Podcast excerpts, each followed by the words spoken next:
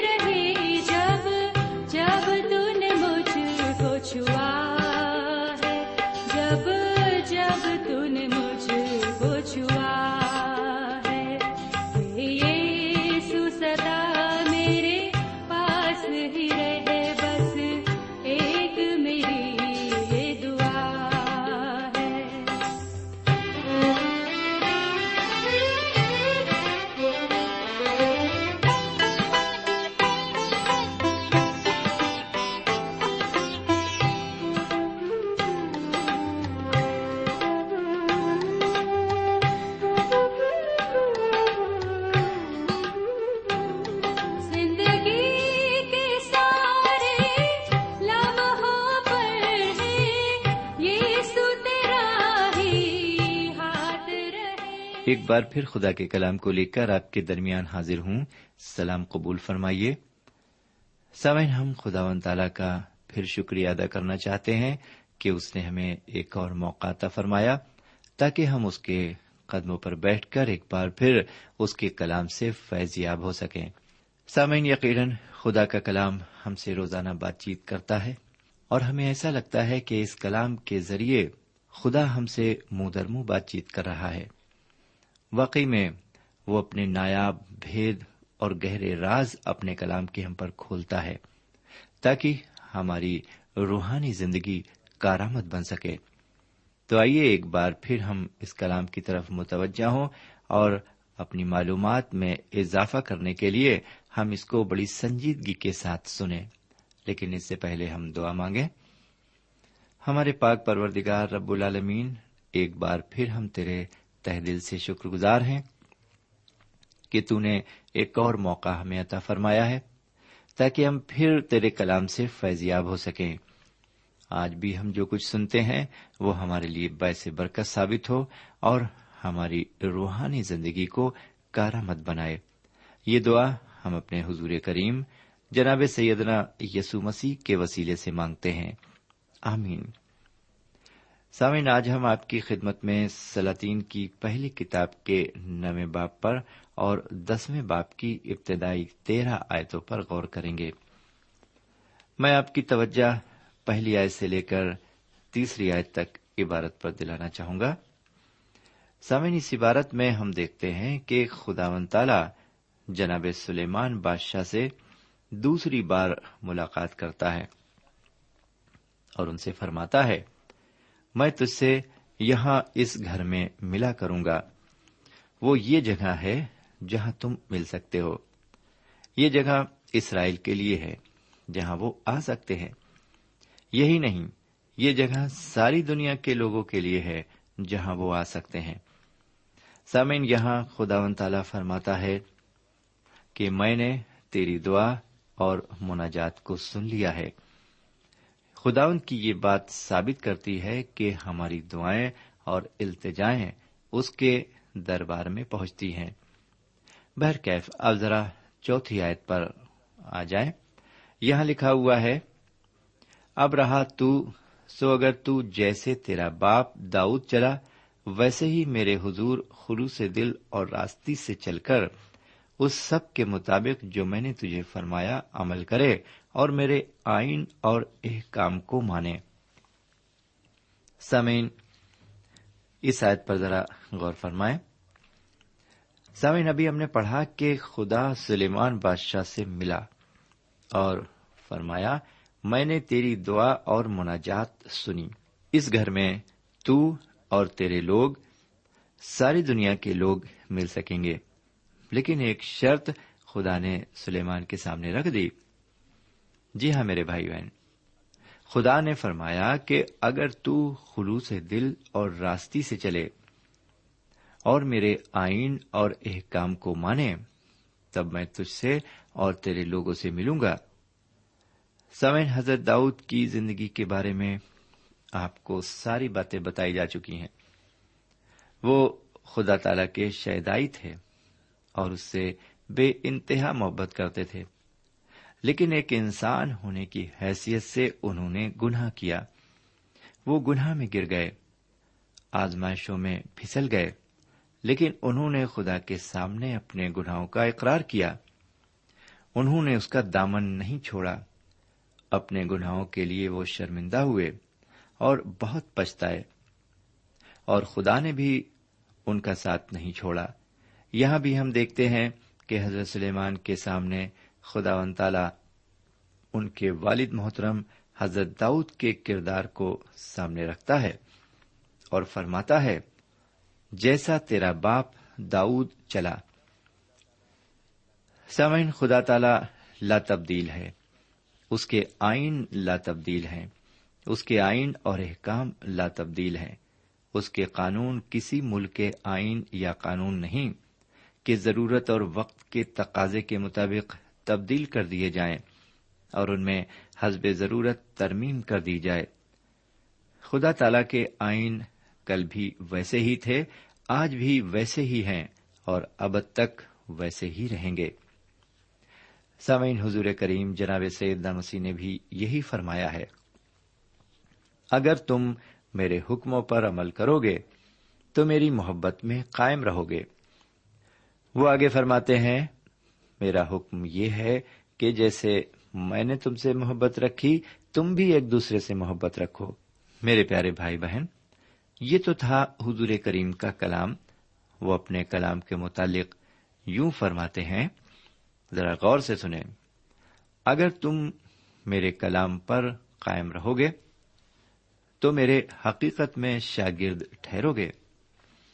سامن، یہ وہ معیار ہے جسے حضور کریم نے مسیح مومن بننے کے لیے رکھا ہے۔ جس طرح خدا و تعالی نے حضرت داؤد کے اچھے کردار کو سلیمان بادشاہ کے سامنے رکھا۔ بالکل اسی طرح اسی پیمانے سے ہم اپنے آپ کو بھی جانچ سکتے ہیں۔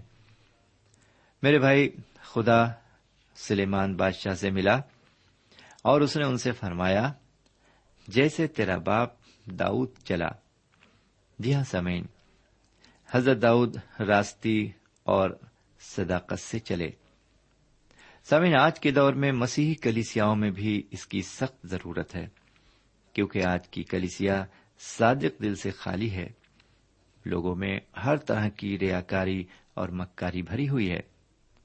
ایک دفعہ کا ذکر ہے کہ میں ایک جلسے میں مدو تھا اور جلسے کو خطاب کرنا تھا۔ جلسے کے منتظمین نے ایک سیاست داں کو بھی، جو لیڈر تھے، انہیں بھی مدعو کیا تھا۔ انہوں نے جلسے کا آغاز کرنے کے لیے چند الفاظ کہے اور سوچتے ہوں گے کہ یہ شخص بہت ہی راست باز اور پاک باز ہوں گے۔ لیکن ہوا یہ کہ وہ میرے پیغام کے شروع ہونے سے قبل ہی کوئی بہانہ بنا کر وہاں سے چلتے بنے۔ کیا آپ جانتے ہیں ان حضرت نے ایسا کیوں کیا؟ اس کا سیدھا سادہ جواب یہ ہے کہ وہ حضرت خدا کا کلام سننا نہیں چاہتے تھے۔ انہیں خدا کے کلام میں کوئی دلچسپی نہیں تھی۔ وہ ایک ریاکار انسان تھے۔ جی ہاں میرے بھائی، وہ ایک ریاکار انسان تھے۔ آج کے دور میں اس طرح کی ریاکاری بہت زیادہ دیکھنے میں ملتی ہے۔ آج بہت سے لوگ ایسے ہیں جو خدا کا کلام سننے کی غرض سے عبادت خانے نہیں آتے۔ ان کا عبادت خانے جانا ایک تفریح تک ہی محدود رہتا ہے۔ جس طرح لوگ صبح کو پارک یا باغات وغیرہ میں ٹہلنے جاتے ہیں، اسی طرح کچھ لوگ عبادت خانے تک ٹہلتے ہوئے آ جاتے ہیں۔ اگر آپ کتاب مقدس پر ان سے بات کریں، تو وہ آپ سے کافی بحث کر لیں گے۔ لیکن اگر آپ ان سے دعا کرنے کو کہہ دیں، تو انہیں فوراً سانپ سونگ لے گا۔ دعا کے لیے ان کے ہونٹ بالکل نہیں کھلیں گے۔ واقعی کیا خوب مکاری ہے یہ؟ قیبت اور برائی کرنے کے لیے سینکڑوں لفظ زبان پر آ سکتے ہیں، لیکن دعا کے لیے ایک لفظ بھی زبان پر نہیں آ سکتا۔ سامعین، ہم سب کو دھوکہ دے سکتے ہیں، لیکن خدا کو دھوکہ نہیں دے سکتے۔ بہتر یہ ہوگا کہ ہم تمام سچائی کو اس کے حضور کھول کر رکھ دیں، کیونکہ وہ ان سچائیوں سے واقف ہے۔ حضرت داؤد راستی اور خلوص دل سے اس کے حضور چلتے رہے۔ جب ان سے گناہ ہوئے، انہوں نے راستی سے اپنے گناہ کا اقرار کیا اور اپنے گناہ کو معاف کرانے اور اپنے آپ کو پاک کرنے کی استدا کی۔ حالانکہ ان کا ایمان ٹوٹتا رہا، لیکن اس ٹوٹتے ہوئے ایمان کے نتیجے ایک پختہ اور کامل ایمان بھی پوشیدہ تھا۔ خدا نے ان کے اسی اور صاف کو سلیمان بادشاہ کے لیے ایک معیار ٹھہرایا۔ بہرکیف۔ اب ہم پانچویں آیت پر آتے ہیں۔ لکھا ہوا ہے، تو میں تیری سلطنت کا تخت اسرائیل کے اوپر ہمیشہ قائم رکھوں گا، جیسا میں نے تیرے باپ داؤد سے وعدہ کیا اور کہا کہ تیری نسل میں اسرائیل کے تخت پر بیٹھنے کے لیے آدمی کی کمی نہ ہوگی۔ سمن گزشتہ مطالعے کے دوران ہم نے دیکھا تھا کہ خدا و تعالی حضرت سلیمان سے ملا اور ان سے یہ فرمایا کہ اگر تو اپنے باپ داؤد کی طرح راستی سے چلے اور میرے سب حکموں اور آئین کو مانے، تو میں تجھے اجر دوں گا۔ اور وہ یہ اجر ہوگا کہ تیری سلطنت کا تخت اسرائیل پر قائم رکھوں گا۔ اور دوسری بات یہ کہ تیرے خاندان میں اسرائیل کے تخت پر بیٹھنے کے لیے آدمی کی کمی نہ ہوگی۔ دوسرے الفاظ میں یہ کہ خدا کی برکت ہمیشہ اس گھر پر اور اس خاندان پر ہوتی ہے، جہاں پر خاندان کے ممبران خدا سے لپٹے رہتے ہیں اور اس کے آئین پر چلتے ہیں۔ خدا و تعالی کی فرمائش آج بھی یہی ہے کہ ہم راستی اور صداقت سے اور دل سے اس کی عبادت کریں۔ بہرکیف، چھٹی و ساتویں آیت پر آتے ہیں۔ یہاں لکھا ہوا ہے لیکن تم ہو یا تمہاری اولاد، اگر تم میری پیروی سے برگشتہ ہو جاؤ اور میرے ایک کام اور آئین کو جو میں نے تمہارے آگے رکھے ہیں نہ مانو، بلکہ جا کر اور معبودوں کی عبادت کرنے اور ان کو سجدہ کرنے لگو، تو میں اسرائیل کو اس ملک سے جو میں نے ان کو دیا ہے کاٹ ڈالوں گا۔ اور اس گھر کو جسے میں نے اپنے نام کے لیے مقدس کیا ہے، اپنی نظر سے دور کروں گا۔ اور اسرائیل سب قوموں میں ضرب المسل اور انگشت نما ہوگا۔ سوین اس عبارت میں آپ نے سنا کہ خدا و تعالی نے کیسی شرط حضرت سلیمان اور ان کی قوم کے سامنے رکھی ہے۔ میرے بھائی، جہاں تک خدا و تعالی رحیم و کریم ہے، وہاں تک وہ سخت بھی ہے۔ وہ لوگوں سے پیار بھی کرتا ہے، لیکن ان کے گمراہ ہونے پر اور حکموں کی تعمیل نہ کرنے پر انہیں سخت سے سخت سزا بھی دیتا ہے۔ وہ صاف فرما رہا ہے کہ اگر حکموں کی تعمیل نہ ہوئی تو وہ کاٹ ڈالے جائیں گے۔ جانتے ہیں، آئین اور احکام کو نہ ماننے اور غیر معبودوں کی عبادت کرنے اور ان کو سجدہ کرنے کا کیا انجام ہوگا؟ آپ نے اچھی طرح سن لیا۔ خدا و تعالی سلیمان بادشاہ کو آگاہ کرتا ہے کہ ایسا کرنے پر اسرائیل اس ملک سے کاٹ ڈالے جائیں گے۔ وہ اس گھر کو بھی اپنی نظر سے دور کر دے گا اور اسرائیل سب قوم میں ضرب المسل ہوگا۔ اور حالانکہ یہ گھر ممتاز ہے، تو بھی جو اس کے پاس سے گزرے گا، وہ حیران رہ جائے گا۔ سمن بالکل ایسی ہی حالت آج کے زمانے میں اسرائیل قوم کی ہے۔ یہی بات مسیحوں پر بھی عائد ہوتی ہے۔ سمین اب ہم تھوڑا آگے بڑھتے ہیں اور کچھ اور عبارت پر نظر ڈالتے ہیں۔ آٹھویں اور نویں آیت کو سنیے۔ اور اگرچہ یہ گھر ایسا ممتاز ہے، تو بھی ہر ایک جو اس کے پاس سے گزرے گا حیران ہوگا اور سسکارے گا اور کہیں گے کہ خدا نے اس ملک اور اس گھر سے ایسا کیوں کیا؟ تب وہ جواب دیں گے اس لیے کہ انہوں نے خداون اپنے خدا کو، جو ان کے باپ دادا کو ملک مصر سے نکال لایا، ترک کیا اور غیر معبودوں کو تھام کر ان کو سجدہ کرنے اور ان کی پرستش کرنے لگے۔ اسی لیے خدا نے ان پر یہ ساری مصیبت نازل کی۔ سامعین، اس عبارت میں ابھی ہم نے ایک بڑی حیرت ناک بات پڑھی۔ وہ یہ کہ خدا اپنے مقدس کو بھی چاہے وہ کتنا خوبصورت اور ممتاز کیوں نہ ہو، برباد کر سکتا ہے۔ اگرچہ لوگ گمراہ ہو جائیں اور اس کی حکم دولی پر اتر آئیں، خدا و تعالی کو خالی مقدس یا عبادت خانے سے کوئی لگاؤ نہیں ہے۔ اسے لگاؤ ہے مقدس میں آنے والے عبادت گزار لوگوں سے۔ جب عبادت خانے میں عبادت گزار لوگ ہی نہیں تو عبادت خانہ کس کام کا؟ سامن یہاں پر خدا نے سلیمان بادشاہ پر اسرائیل کے ملک اور اس کے بنائے ہوئے مقدس کے مستقبل میں ہونے والے حشر کی تصویر ان کے سامنے رکھ دی۔ اس نے فرمایا کہ ملک اور مقدس کی یہ حالت خدا نے کیوں کی؟ یہ سوال لوگ مقدس کو دیکھ کر کریں گے۔ اسرائیل کے ملک اور اس مقدس کا حشر اس لیے ہوگا کہ وہ خدا و تعالی سے برگشتہ ہو جائیں گے۔ یہ پیشن گوئی حرف بحرف پوری ہوئی، مقدس برباد کر دیا گیا۔ اس کی جگہ پر ایک غیر یہودی جماعت نے اپنا عبادت خانہ تعمیر کیا، جو آج بھی موجود ہے۔ اگر آج کلیسیا بھی حضور کریم سے برگشتہ ہو جائے گی، تو اس کا بھی وہی حشر ہوگا جو اس مقدس کا ہوا، جسے حضرت سلیمان نے تعمیر کرایا تھا۔ اور وہ ممتاز تھا۔ سامعین، ابھی تک ہم خداون کی ملاقات کا ذکر کر رہے تھے۔ اب میں اس باپ کے دوسرے حصے کی طرف آتا ہوں۔ اس حصے میں سلیمان بادشاہ کی عظمت اور شہرت کا ذکر ہے۔ اب میں آپ کی توجہ نویں باپ کی دسویں آیت سے لے کر بارہویں آیت تک چاہتا ہوں۔ ان آیتوں میں ہم حضرت سلیمان کے دوست ہیرام کو بیس شہر تحفے میں ملتے ہوئے دیکھتے ہیں۔ بیس شہر۔ سمعین آپ جانتے ہیں کہ سور کے بادشاہ ہیرام نے حضرت داؤد سے دوستی ہونے کی وجہ سے حضرت سلیمان کی محل اور مقدس کی تعمیر میں بڑی مدد کی۔ ہیرام بادشاہ کی امداد کے لیے سلیمان بادشاہ نے اس کو گلیل کے بیس شہر دیے۔ ان شہروں کو دیکھ کر وہ زیادہ خوش نہیں ہوا۔ اور اس نے سوچا کہ جو کچھ اس نے حضرت سلیمان کے لیے کیا، اس کا جو معاوضہ اسے ملا ہے وہ کافی نہیں ہے۔ سامعین، ان دونوں کے درمیان اس بات سے اختلاف پیدا ہو گیا، کیونکہ انہوں نے ایک دوسرے کو اچھی طرح سمجھنے کی کوشش نہیں کی۔ یہی وجہ ہے کہ ان کے درمیان ایک درار پیدا ہو گئی۔ سمعین آگے تیرہویں اور چودہویں آیت میں ہم دیکھتے ہیں۔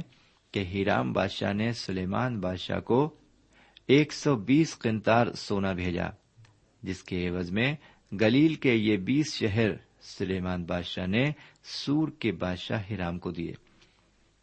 لکڑی اور پتھر جو ہیرام نے مہیا کرایا، اس کے عوض رسد کا انتظام کیا گیا۔ آئیے اب ذرا پندرہویں آیت سے اٹھائیسویں آیت تک عبارت پر چلیں۔ سامعین، اگر آپ سترویں آیت سے لے کر بیسویں آیت تک عبارت پر غور کریں تو اس عبارت میں حضرت سلیمان کی حکومت کی وسعت کا ذکر ملتا ہے۔ وہ ایک بڑی حکومت کے بادشاہ تھے۔ حکومت کو وسیع بنانے کے ساتھ ساتھ انہوں نے عمارتیں بھی تعمیر کرائیں۔ سامعین، اب میں چھبیسویں آیت سے لے کر اٹھائیسویں آیت تک عبارت پر آتا ہوں۔ اس عبارت کو ذرا سن لیجیے کہ یہاں پر کیا لکھا ہے۔ لکھا ہوا ہے، پھر سلیمان بادشاہ نے اسیون جابر میں، جو ادوم کے ملک میں بحر قلزم کے کنارے ایلوت کے پاس ہے، جہازوں کا بیڑا بنایا۔ اور ہرام نے اپنے ملازم سلیمان کے ملازموں کے ساتھ اس بیڑے میں بھیجے۔ وہ ملاح تھے جو سمندر سے واقف تھے۔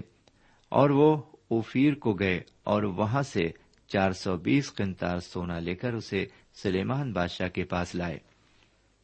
سمن اس عبارت میں ہم نے پڑھا کہ حضرت سلیمان کو چار سو بیس قنتار سونا اور ملا۔ اس سے پہلے اس نویں باپ کی چودہویں آیت میں ہم نے پڑھا تھا کہ ہیرام کی جانب سے انہیں ایک سو بیس قنتار سونا ملا تھا۔ اب ان کے پاس پانچ سو بیس قنتار سونا ہو گیا ہے۔ حضرت سلیمان اپنی حکومت کی حدود کو بڑھانے کے ساتھ ساتھ حکومت کا خزانہ بھی بھر رہے ہیں۔ نویں باپ کی اس آخری عبارت میں ہم دیکھتے ہیں کہ سلیمان بادشاہ نے اپنی حکومت کے خزانے میں کافی سونا اکٹھا کر لیا ہے۔ ان کی اپنی شہرت کے علاوہ ان کے خزانے اور ملک کی خوشحالی کی بھی شہرت دور دراز ملک تک پہنچی ہے۔ سلیمان بادشاہ کی دانشمندی اور ملک کی خوشحالی کی شہرت بڑی رنگ لائی ہے۔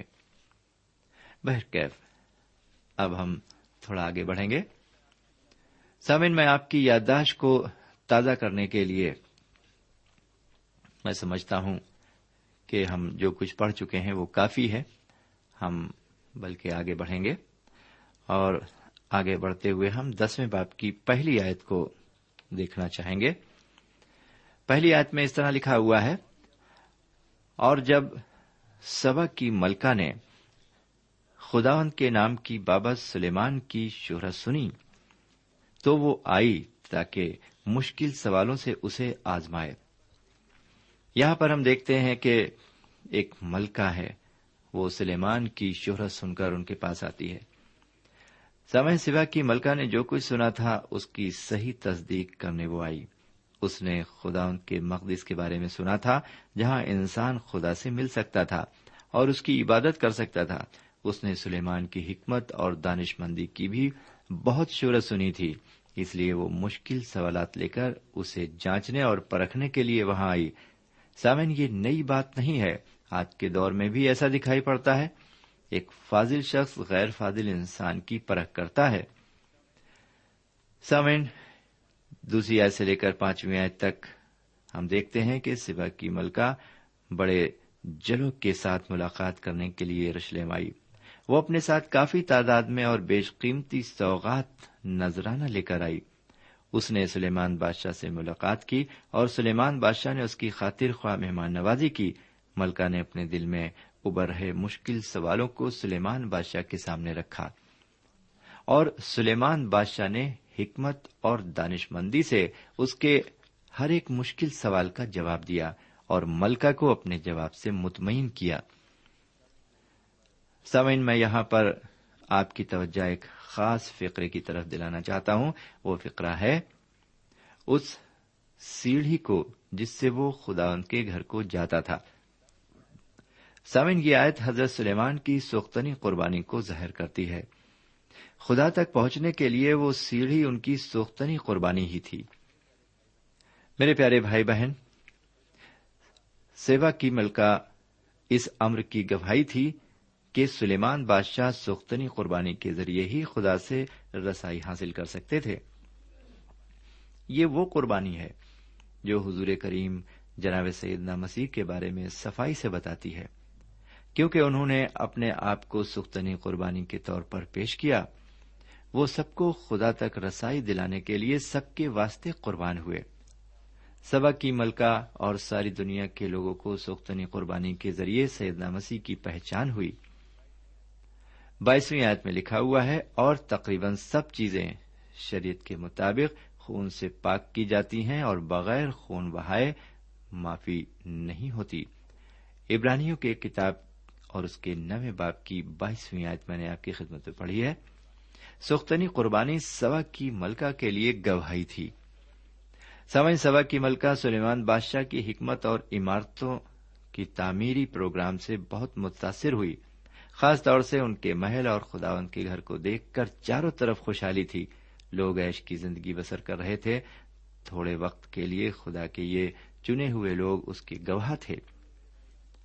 میرے بھائی، سبق کی ملکہ اس بات کا اقرار کرتی ہے کہ جو کچھ اس نے سلیمان بادشاہ کے بارے میں سنا تھا، وہ آدھا بھی نہیں تھا جو اس نے اپنی آنکھوں سے دیکھا۔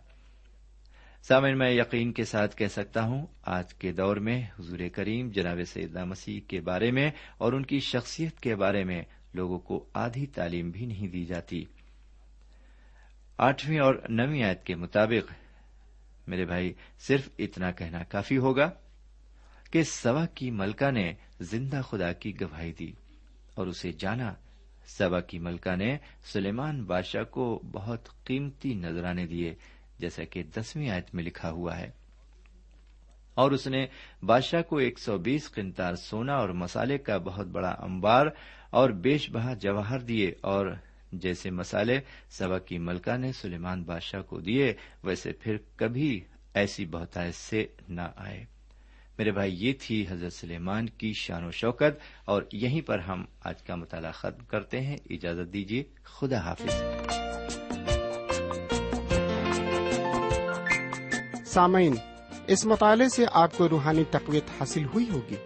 ہمیں یقین ہے، آپ اپنے تاثرات سے ہمیں ضرور نوازیں گے۔ ہم آپ کے خط کے منتظر رہیں گے۔ ہمارا پتا ہے۔ Programme Noor ul post box number one five seven five Sialkot Pakistan. پتا ایک بار پھر سن لیں۔ پروگرام نور ال پوسٹ باکس نمبر ایک پانچ، سات پانچ سیال کوٹ پاکستان۔ اب آپ ہم سے ٹیلی فون اور ای میل سے بھی رابطہ قائم کر سکتے ہیں۔ ہمارا ٹیلی فون نمبر ہے nine two three four four six four zero four five seven eight. نو دو تین چار چار چھ چار صفر چار پانچ سات آٹھ۔ ہمارا ای میل پتا ہے N A M three nine four nine eight Hotmail dot com N A M three nine four nine eight Hotmail dot com ہمارے پروگرام کا وقت اب یہیں پر اختتام پذیر ہوتا ہے۔ اگلے پروگرام میں خدا کے کلام کے ساتھ پھر ملیں گے۔ تب تک کے لیے اجازت دیں۔ خدا حافظ۔